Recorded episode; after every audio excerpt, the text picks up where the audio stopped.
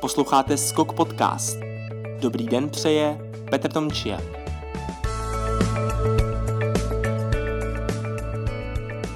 Málo kdo je natolik jazykově vybavený jako náš dnešní host. Kromě francouzštiny, kterou vystudoval, mluví plyně anglicky, španělsky, italsky a na základní úrovni také slovinsky či maďarsky.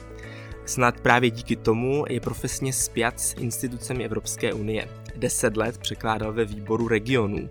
Čtyři roky strávil v Evropském parlamentu v Bruselu a od září pracuje jako tiskový ataše v zastoupení Evropské komise v České republice.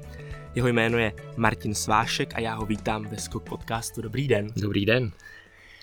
Úplně úvodem eh, bych rád, abyste představil našim posluchačům zastoupení Evropské komise v České republice.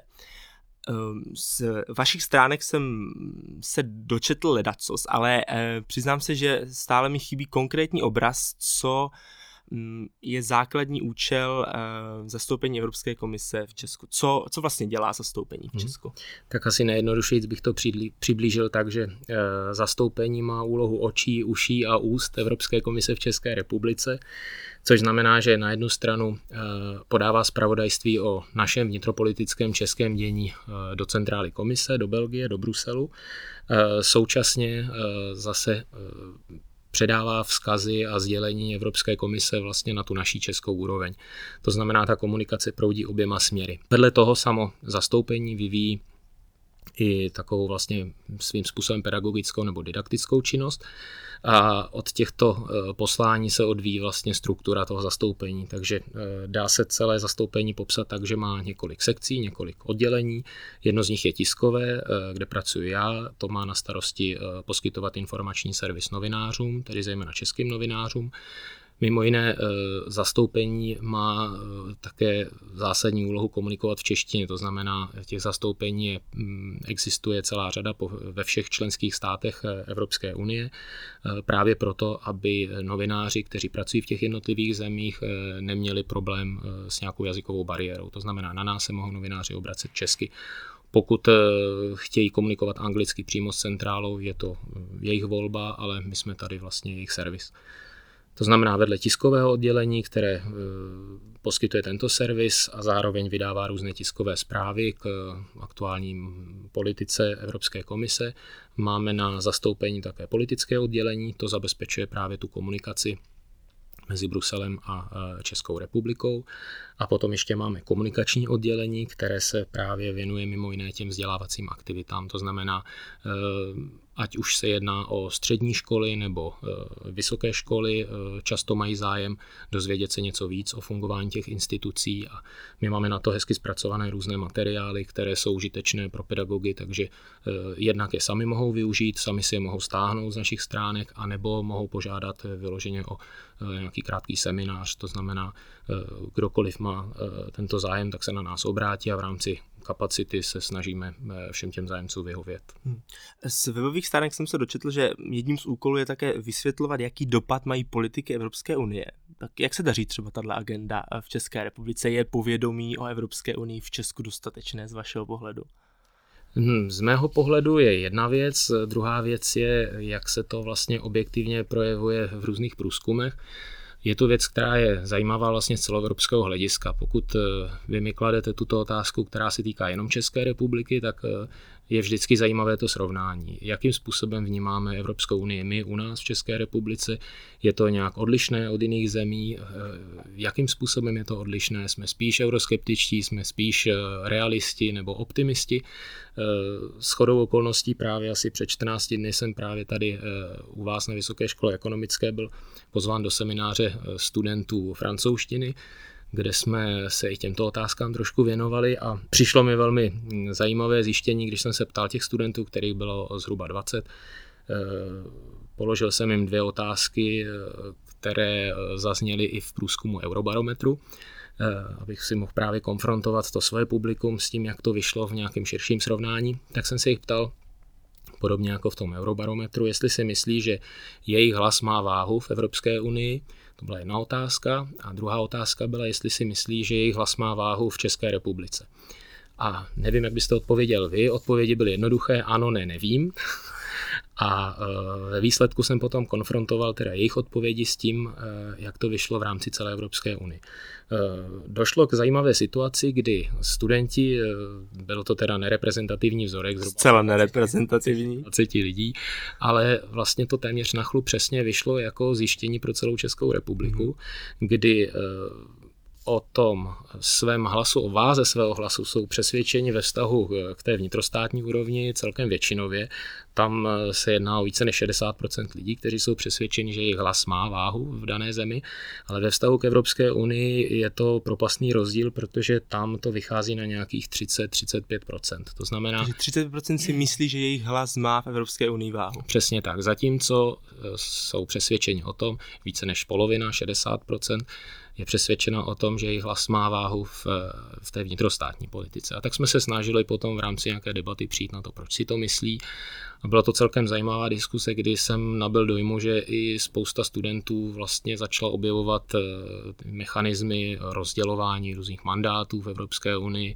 Snažil jsem se trošku rozptýlit ten mýtus, že jsme malá země, vůbec nejsme malá země v rámci Evropské unie, stačí si otevřít jakoukoliv příručku srovnání populací, zastoupení. Eh, a pak ještě taková hezká věc byla, využil jsem vlastně toho, že nějaká debata začala a požádal jsem taky studenty, aby si zjistili, kolik vlastně poslanců v Evropském parlamentu mají takové země jako Malta na jedné straně, Německo a Česká republika, aby si uvědomili, jak to teda vlastně s tím zastupováním je. To jestli možná by to zajímalo i vaše posluchače, takový jako informace, která eh, je zajímavá, že zatímco eh, na Maltě vlastně jeden evropský poslanec eh, zastupuje řádově desítky tisíc voličů, teď si to číslo z hlavy nepamatuju, tak v Německu je to desetkrát vlastně jinak, desetkrát víc lidí na toho jednoho europoslance. No a u nás je to pochopitelně někde, někde mezi. mezi. Hmm. Hmm. No takže eh, když třeba mm, vycházíte z těch hodnot eurobarometru, což je, mm, myslím, každoroční srovnání, co vychází, jak je Unie vnímána v jednotlivých členských státech, tak ehm, vy jako zastoupení vezmete si z toho něco třeba dobře, tak vychází nám, že 35% eh, se eh, necítí býti dostatečně zastoupeno, tak je třeba více komunikovat něco nebo naopak něco jako změnit? No my se snažíme tu naši aktivitu vlastně uspůsobit těm našim podmínkám. To znamená, tady ten diskurs o Evropské unii má dlouhou historii, nějakým způsobem se vyvíjel ale stále a stále jsou tady noví a noví mladí lidé a zjišťujeme, to je i vlastně moje zjištění, že některé věci, které se těm starším zdají jako automatické samozřejmé, tak vlastně je dobré opakovat. Ono máte pocit, pokud v té oblasti pracujete delší dobu, že nemá smysl některé věci neustále opakovat dokola, jaké jsou základní hodnoty, na kterých ta Evropská unie stojí, co se vlastně snaží uh, hájit, které jsou ty principy, jež spojují vlastně všechny členské země. Ale zjistíte, že uh, svět a se vyvíjí dál, uh, přišlo spousta historických událostí, nečekaných, a mezi tím vyrostly nové generace a některé ty věci, jako je svoboda projevu, svoboda tisku, eh, jsou neustále aktuální, svoboda vyznání, eh, to jsou principy, na kterých Unie stojí a které my se snažíme nadále připomínat. Mhm. Eh, vy jste zmínil také, nebo já jsem na úvod zmínil vaši profesní zkušenost z Evropského parlamentu, z Bruselu což je, eh, jak já si to představuju, dost jiný svět. Pro eh, člověka, který tam podle mě nebyl, tak je to eh, těžko představitelné, že na, na tak malém prostoru je spousta nejen politiků, ale i právě novinářů, úředníků na, na jednom místě a dělají spolu něco, co můžeme říct evropskou politiku. Ale tak, tak mě zajímá, jaká je jako nejsilnější vaše zkušenost z, to, z celé té, řekněme, čtyřleté zkušenosti v Evropském parlamentu? No, čtyřletá zkušenost je velmi krátká, navíc jsem pracoval vlastně eh, v té části, o které se moc nemluví, to je vlastně ten sekretariát. Každá instituce má část eh, politickou a část vlastně nepolitickou, teda každá instituce. Pokud eh, budeme mluvit třeba o Evropském parlamentu a, a o Radě Evropské unie, abychom vzali dva konkrétní mm. případy.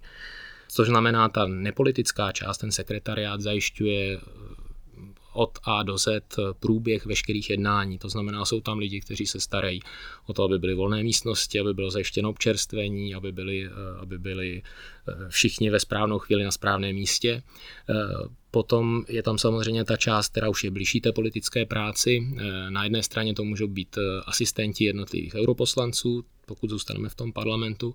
Ale vedle toho existuje rozsáhlý aparát, který je vlastně strukturován podobně jako celý parlament, do tematických sekcí, do parlamentních výborů. Každý ten parlamentní výbor řeší nějakou konkrétní mm. problematiku a té se speci- na tu se specializují lidé, kteří pracují v těch eh, jednotlivých vlastně eh, výborech. To znamená, eh, ti poslanci tam mají celkem vysoký servis, který se týká právě těch odborných záležitostí. A oni jsou tam ty tváře, které potom tu politiku se snaží nějakým způsobem uh, tvořit. Moje zkušenost byla taková, že já jsem pracoval vlastně v relativně zánovním ředitelství, které se anglicky jmenuje European Parliament Research Service, což je vlastně, česky se to překládá jako uh, výzkumná služba, mm-hmm. ředitelství pro výzkumnou službu. A naše úloha byla uh, vytvořit jakýsi think tank, kdy uh, naše ředitelství bylo strukturováno, nebo stále je, strukturováno eh, právě podle těch tematických sekcí a eh, jednotliví političtí analytici se věnovali politice kterou se zabývali konkrétní eh, lidé v konkrétních těch parlamentních výborech. Já jsem teda dostal na starost evropské rozpočtové politiky, takže to se hodí Peníze. právě, to se právě hodí tady k té ekonomické půdě a e, tím pádem jsem sledoval činnost vlastně rozpočtového výboru a výboru pro rozpočtovou kontrolu. Mm. Znamenalo to, že dlouhodobě e, jsme vydávali analýzy, které se týkaly témat trošku širších. Měli jsme výpravnou sérii, která rozebírala jednotlivé, jednotlivé programy hrazené z evropského rozpočtu všechny tyhle informace jsou online, to znamená, pokud třeba někdo eh, z vašich posluchačů by se zajímal o to, eh, jakým způsobem je financována věda, nebo kolik peněz se v uplynulém rozpočtovém sedmiletém období věnovalo na kosmický výzkum, tak vlastně může si najít konkrétní publikaci, hmm. která tomu je věnována a dostane se až k podrobnému popisu, eh, který jsme utvářeli třeba konkrétně v tom našem oddělení. A rozumím správně, že ta vaše práce byla vlastně apolitická. Naprosto. Na, naprosto apolitická. Naprosto. Eh, zajímavá věc, kterou bych třeba rád eh, využil téhle příležitosti, je, že když si uvědomíte, jak pestré složení ten parlament má, teď myslím složení politické mm-hmm. a národnostní, kdykoliv vyjde cokoliv z parlamentu, jakýkoliv text, na kterém se parlament shodne, samozřejmě za předpokladu, že se dodrží určité demokratické principy. Je to výsledek konsenzu všech těch konkrétně zastoupených politických sil. A samozřejmě, pokud, má, pokud nějaká politická strana zastává většinový názor, nebo je to názor, který přijímá většina společnosti, jak má větší váhu než názor, který je menšinový. Ale eh, než vůbec k tomu postoji parlamentu dojde, je tam celá řada jednání od výborů přes eh, koordinaci různých politických skupin, eh, že jakýkoliv výstup z toho parlamentu je věc, která je už tolikrát prodiskutovaná a nahlížená z tolika různých stran, že kdykoliv slyším něco o tom, že se jedná o nějaký zákaz nebo že si někdo něco vymyslel, tak je to vlastně úsměvné, protože kdybyste to porovnali k něčemu, co by nám mělo být bližší, k nějakému jednání vnitrostátního parlamentu o jakémkoliv právním předpisu, taky to není věc, se kterou přijde pár lidí, položí hmm. na stůl, ostatní to schválí a jde to do světa. Takhle to nefunguje. Hmm. Takže mm, ta, ta představa je milná, že někdo si něco vymyslí a parlament to schválí. To pro, pro, probíhá to samozřejmě odbornou diskuzí, jsou, jsou na to uh, nějaké, uh, nějaké jako, uh, výzkumy. Je na, je na to celá věda, hmm, kdybyste se hmm. chtěli zajímat vlastně o to, jakým způsobem ten demokratický proces probíhá. Hmm. A další věc, která je hodně zajímavá, eh, v současnosti naprostá většina témat spadá ještě eh, pod schválení eh, Radou Evropské unie sám ten rozhodovací proces v Evropské unii je tak eh, vlastně komplexní, eh, že představa, že komise něco nařídí a všichni ostatní to poslechnou, je naprostý extrém. V velké většině případů nejdříve přijdou eh, vedoucí představitele všech členských zemí, zemích při zasedání Evropské rady s nějakým dlouhodobým cílem, třeba se shodnou na tom, že je důležité pro Evropu, aby měla kvalitní, zdravot, kvalitní životní prostředí, to znamená, řeknou si, které jsou parametry, které by bylo možné zlepšit, co bychom pro to chtěli udělat. Pověří komise, aby vypracovala nějaké konkrétní návrhy. Komise má odborníky na celou řadu témat, eh, na všechna témata, kde, eh, která spadají do působnosti Evropské unie. Komise přijde s nějakým návrhem, ten předloží parlamentu, v parlamentu začne celý tento eh, proces, proces, složitý jednání, opravování, na co komise zapomněla, co by parlament rád změnil. A ve chvíli, kdy parlament něco schválí, ještě musí ten text schválit Rada Evropské unie. A velmi často i na té úrovni mezi parlamentem a radou dochází k nějakému napětí, k neschodám. Eh, to znamená, eh, jakýkoliv výstup, který je schválený jak parlamentem, tak radou, tak prošel už tolika jednáními a všechny ty hrany už se natolik obrousily, eh, že když u nás potom si v českém tisku přečtu Brusel nařídil, eh, tak eh, si říkáte, kde se stala chyba, že o tom neustále média referují tímto způsobem. Hmm, tak možná asi je to také podle poptávky, ne? že média možná referují tak, jak mají pocit, že si to rádi čtenáři přečtou. Já bych se do těch spekulací nerad pouštěl, ale myslím si, že to souvisí i prostě s, tou, uh, s tím způsobem, jakým se dlouhodobě u hmm. nás hmm. o dění v Evropské unii referuje. Já ze zkušenosti znám jiné evropské země, kde když si pustíte večerní hlavní spravodajskou relaci, tak začnou rubrikou z domova, následuje rubrika ze zahrani- z Evropské unie a následuje rubrika ze zahraničí. A je to zcela pravidelná, pravidelný způsob, hmm. jakým se eh, občané té země informují. Eh, což logicky potom předpokládá, nebo logickým důsledkem je, že očekáváte, že ti lidé tam jsou více informovaní o tom, co se vlastně na té hmm. celoevropské úrovni děje. Ehm, ještě mě k tomu napadá jedna otázka to mm, z hlediska mm, takového také práce v mezinárodním prostředí, z hlediska jako jazykové bariéry nebo mm, jazykové vybavenosti, jak, jak podstatný je tam, ehm, je tam ten fakt, že člověk musí být jazykově vybaven a nejenom anglicky, ale často předpokládám více jazyky tak teď zase by bylo důležité upřesnit ten kontext. Pokud půjdeme po té politické stránce, to jsou vlastně ty europoslanci hmm. a všichni ti naši zástupci v evropských strukturách, ti mají svůj servis, naopak ty jsou eh, mnohdy eh, jsou vybízeni k tomu, aby se nebáli použít svůj mateřský jazyk. Evropská unie, eh, mimochodem to je taková kuriozita, první nařízení, které svého času Evropská společenství schválila, bylo nařízení o úpravě jazykového režimu. To znamená prvním nařízení, které přijala Evropská unie, která se tehdy ještě, tehdy ještě měla daleko do Evropské unie, tak specifikovalo, že všechny jazyky jsou si rovny. A to je nařízení, které je neustále platné. Bylo aktualizováno se všemi přistoupeními.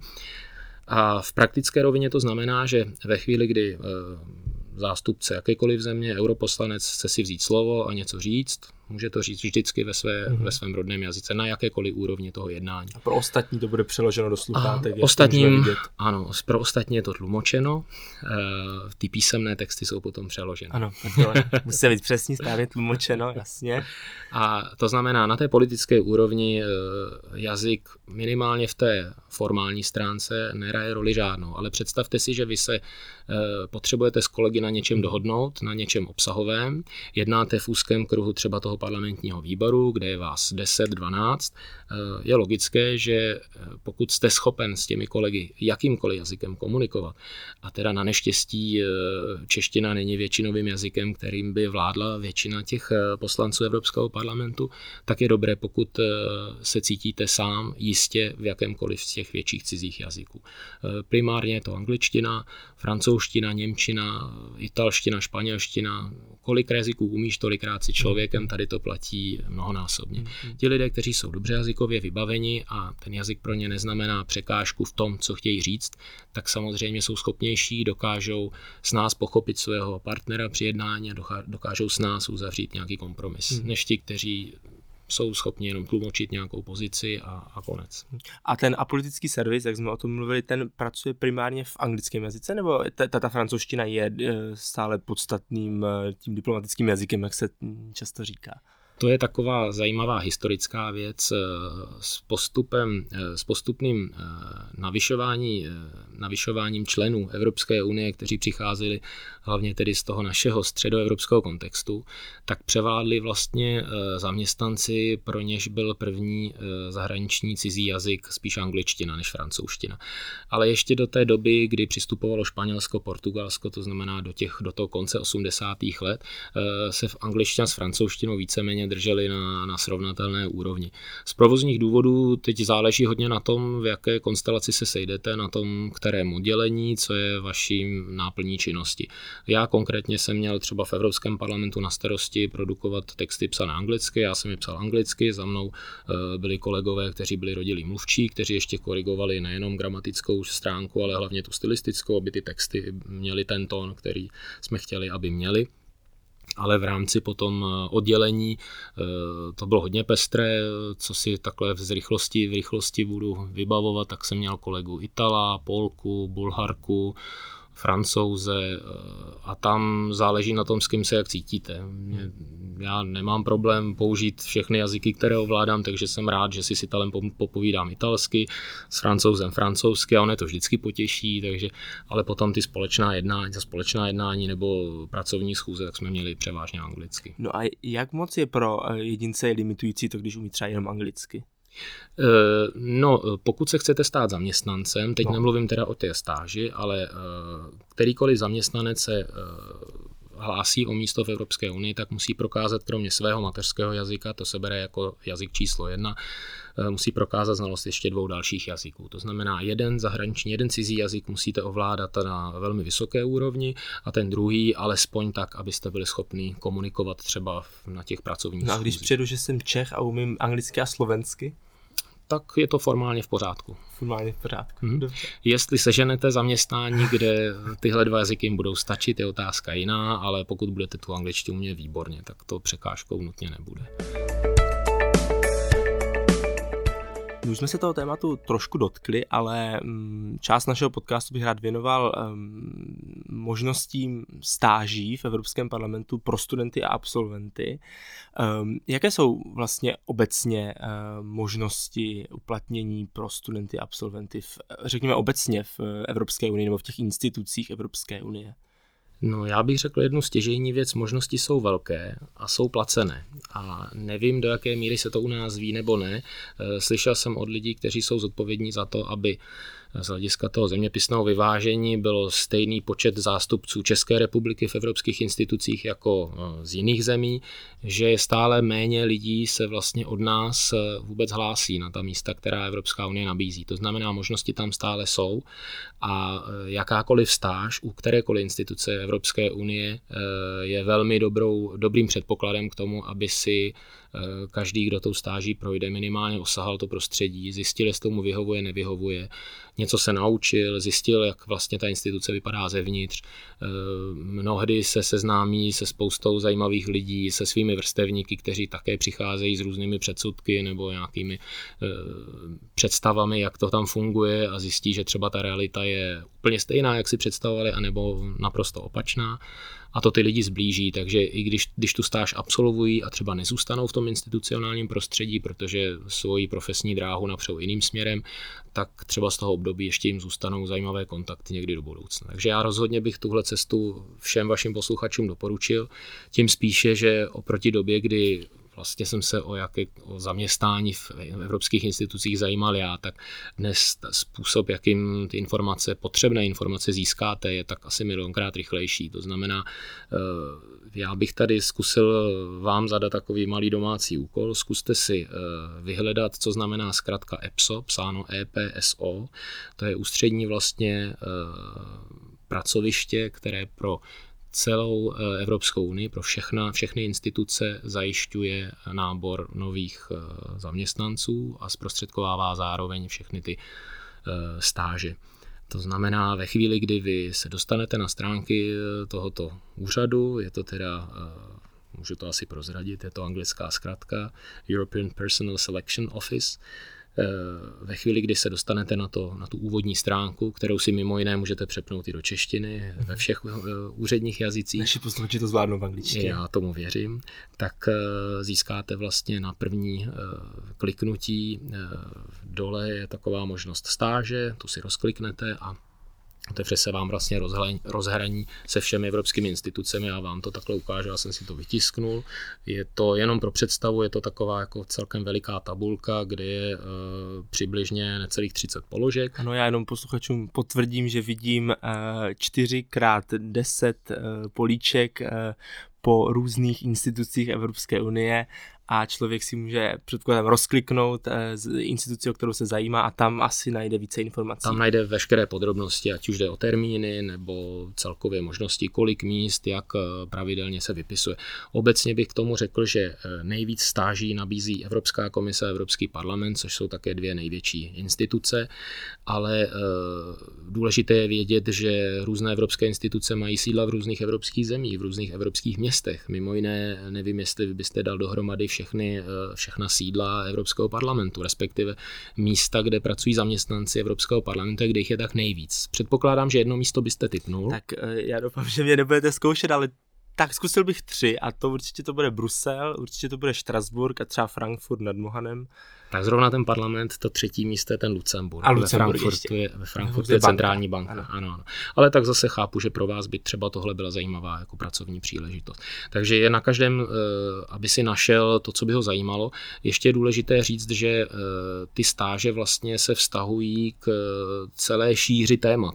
To znamená, nelze říct, že do evropských institucí má cenu jít na stáž, pokud jste studentem politologie. Ne, naopak. Pokud jste studentem eh, ekonomické školy, právnické školy, klidně vysoké školy zemědělské, jakéhokoliv směru, vždycky můžete najít místo, které pro vás bude profesně zajímavé. Takže čím víc vy eh, budete, čím jasnější pro vás bude ta dráha, kterou byste si chtěl osahat, tím lépe, protože eh, i ten systém, jakým jsou ty stáže organizovány, se trošku vyvíjí a právě jsem se nedávno se svými kolegy bavil o tom, jakým způsobem eh, se teď vybírají stážisti. Řekli mi, že vlastně v tom procesu podávání přihlášky vy si sám můžete zvolit tři možnosti, kam byste rád na tu stáž šel, kde byste ji rád absolvoval a čím eh, jasnější představu máte, tak tím lépe, protože tím jednodušší pro vás je napsat motivační hmm. dopis. Hmm. A sám si dokážete logicky odvodit, že pokud máte motivační dopis, ze kterého tu motivaci sám vyčtete, tak to je člověk, kterého si určitě vyberou. Hmm. A těch možností je celá řada, jsou to tisíce míst eh, ve dvou turnusech, každým rokem jak v parlamentu, tak v Evropské komise je vlastně, myslím, pěti nebo šestiměsíční stáž, která je honorovaná, je placená. Eh, řádově se jedná o nějakých 12, zhruba 12 eur, ze kterých zaplatíte eh, celkem snadno eh, Ty veškeré náklady. životní hmm. náklady. To hmm. znamená, není to něco, co by si nemohl dovolit někdo, kdo má slabší domácí poměry. Není to něco, na co byste musel dlouho šetřit. Eh, ve chvíli, kdy prostě jste zajímavý tím svým profilem, máte motivaci, chcete to zkusit, nic vám nebrání v tom, abyste se přihlásili. A dočetl jsem se správně, že jsou to tři nebo pětiměsíční stáže většinou? Ano, to já už vám ty detaily no. neřeknu, ale to už si každý může celkem hmm. snadno najít.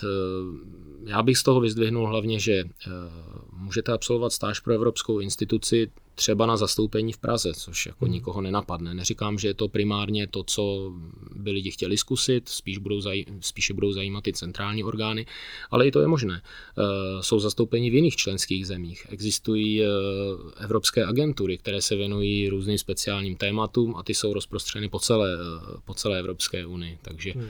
No a pochopil jsem správně, že tím pádem, když je z České republiky menší zájem, tak je tím větší pravděpodobnost pro řadového uh, jedince, že se na ně usměje štěstí a do instituce, kam by si přál, tak se třeba dostane?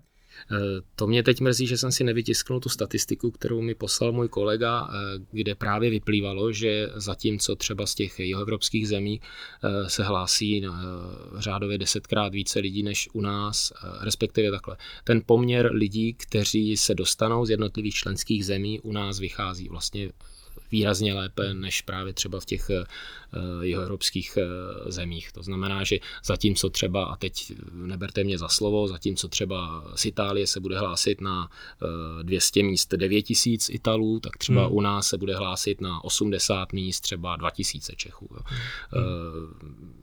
Nemám bohužel tu statistiku Jasně, při ruce, ale, ale je to určitý trend, že eh, po každé, v každé té, v každé té semestrálním, v každém tom semestrálním cyklu eh, třeba 20, 25 a 20 Čechů najdete. Hmm. Takže nezbývá než eh, vybídnout naše posluchače, že se nemají bát a skutečně má smysl to zkusit a mm, přihlásit se na nějakou z těch nabízených stáží. Určitě a čtěte pečlivě. Před, eh, projděte si termíny a čtěte pečlivě zadání. Eh, pokud máte někde napsán termín, do kdy musíte svou přihlášku podat, přečtěte si včas, co v té přihlášce musí být, protože mnohdy se jedná o vyplňování online databází a pokud vy nemáte dobře připravený podklad na jedné straně, který tam jenom nakopírujete, tak byste to třeba třeba nestihli za tak krátkou dobu, kdybyste to nechali až na poslední. Tak to byla dobrá rada. Úplný závěr bych rád věnoval nějakému vašemu stručnému profesnímu příběhu a napadla mě taková otázka, je vlastně e, nutnou podmínkou pro práci v institucích Evropské unie, aby byl člověk jako fanouškem Evropské unie? To je dobrá otázka. Hmm Myslím si, že základním předpokladem to není, protože jsme si sami řekli, že zaměstnanci institucí jsou, jsou jednak apolitičtí, ale je přece realitou každodenní, že řada z našich spolupčanů má různé názory, se kterými nemusíme nutně souhlasit.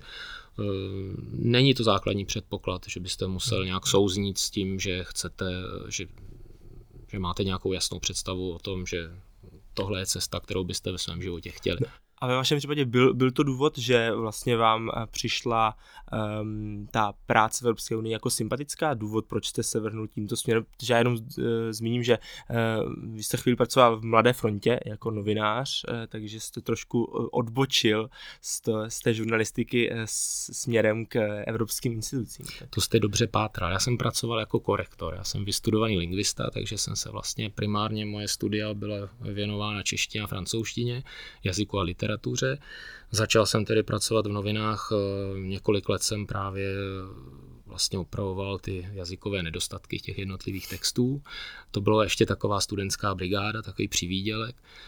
Potom eh, jsem si říkal, že bych se rád naučil dobře nějaký světový jazyk. Měl jsem za sebou teda česko-francouzské dvojazyčné gymnázium, takže ve francouzštině jsem si celkem věřil, potom jsem ještě studoval tu francouzštinu dál. No ale museli jsme na filozofické fakultě tehdy dělat zkoušku ze dvou světových jazyků a jako neustálý eh, středně pokročilý angličtina, já jsem si říkal, že nechci dělat zkoušku z angličtiny, tak jsem eh, si pracně našel možnost, jak vycestovat. Našel jsem si stáž, vlastně, kterou eh, tehdy už radila Evropská unie pro potenciální budoucí pedagogy, učitele cizích jazyků, to z mého oboru možné bylo, no ale nemůžete jet učit francouzštinu do Francie, takže jsem měl učit francouzštinu do Španělska. To byla velmi dobrá zkušenost, která vlastně mě minimálně pomohla k tomu, že jsem se teda za ten školní rok tu španělštinu naučil, takže jsem k ní měl celkem blízký vztah. A pak jsem se vrátil do Čech zpátky s nějakou první vlastně takovou erasmáckou, by se dalo říct, zkušeností. Nebyl to teda tohle konkrétně program Erasmus, který závidím všem svým následovníkům. Byla to trošku trnitější cesta, ale svoje ovoce přinesla. No a potom jsem vlastně pokračoval dál ve svém studiu, dál jsem se věnoval té lingvistice pěkně a když už jsem byl eh, po několika eh, různých eh, stážích nebo stážích, dostal jsem se vlastně na stipendium už doktorské v rámci doktorantského studia a teď mi psal kamarád, kamarádka, takhle to většinou funguje. Hmm. Bylo to tak v době 2000 tři, čtyři. Kamarád už pracoval jako překladatel v jedné z těch institucí právě v tom výboru regionu a psal, no bude se rozšiřovat Evropská unie, jak jistě víte, bude tady celá řada možností, hledají prostě všechny instituce, zoufale hledají někoho, kdo umí cizí jazyky, neznáte někoho, kdo by to chtěl zkusit a teď eh, tehdy byla ta cená informace, kam poslat životopis, kdy. No tak já jsem vždycky byl otevřený všem možnostem, tak jsem poslal životopis, pozvali si mě na nějaký pohovor, dělali jsme nějaké testy a vlastně vybírali tehdy e, lidi na, na místa úřednická, ale než proběhly všechny ty oficiální konkurzy, potřebovali lidi, kteří už ty texty překládali. Takže já jsem se vlastně k práci v Evropské unii dostal svým způsobem náhodou. Nesnil jsem ani o práci v EU, ani o kariéře překladatele, ale tak byl jsem otevřený tomu, že jsem si rád chtěl zkusit nějakou práci ve světě, tu jsem si vyzkoušel, zjistil jsem, že vlastně to profesní prostředí je velmi inspirující, byli tam velmi zajímaví lidé s různými profily, nebyli to všechno jenom lingvisti, naopak. E, proto, abyste se stal překladatelem, mimochodem nemusíte být lingvista, naopak. Pokud budete velmi dobrý ekonom a budete umět dva jazyky, tak e, vás všichni velmi rádi uvítají. Hmm. Tak to je dobrá pro naši fakultu, protože většina z naší fakulty uh, hovoří dvěmi jazyky, takže... Eh, jsme, máme dobře nakročeno, no a eh, to je oslý můstek na moji další otázku. Kdybyste měl eh, říct nějaké doporučení dnešním studentům, kteří dneska poctivě chodí do školy na VŠE a um, třeba by je zajímala hm, podobná profesní cesta, tak um, na co se mají zaměřit? Jsou to jazyky nebo je to být to otevřen možnostem? Co byste jim poradil? Já bych jim poradil, ať eh, při první možné příležitosti jedou do světa, kamkoliv. Kamkoliv je to neocenitelná zkušenost, nejenom pracovní. Pokud se to dobře potká, že vám to dá něco i pro tu profesní budoucnost, tím lépe. Ale zkušenost jako taková s tím, že se musíte sám o sebe postarat, najít si někde bydlení, s někým se seznámit, nebýt jenom v nějaké komůrce a nasmolit nějakou povinnou práci, eh, tak to není.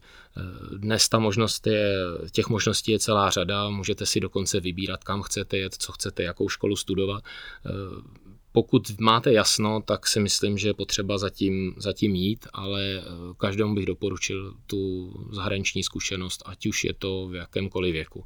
Jakmile to jde, víte, že to zvládnete, že to prostředí vám pomůže, myslím hlavně psychicky, tak je to neocenitelná zkušenost, díky které vlastně dospějete Eh, zjistíte, že jakákoliv domluva potom někde s domácími úřady ve, vaši, ve vaší mateřské řeči, to je naprostá brnkačka oproti tomu, když musíte vysvětlovat nějakému úředníkovi někde v Paříži na konci fronty, kde stojí asi 200 lidí, je přijde na vás řada, máte dvě minuty na to, abyste předložil veškeré dokumenty a teď se snažil vysvětlit, že tenhle dokument ještě nemáte, protože ještě nemáte nájemní smlouvu, protože tu vám nedali, protože potřebovali ten dokument, který potřebujete od toho úředníka, proti kterému sedíte. Takže vyřešit tyhle situace je, bych řekl, asi ta nejcennější nejcennější zkušenost a všechny bych teda eh, motivoval k tomu, aby těch možností, které mají, aby je využili.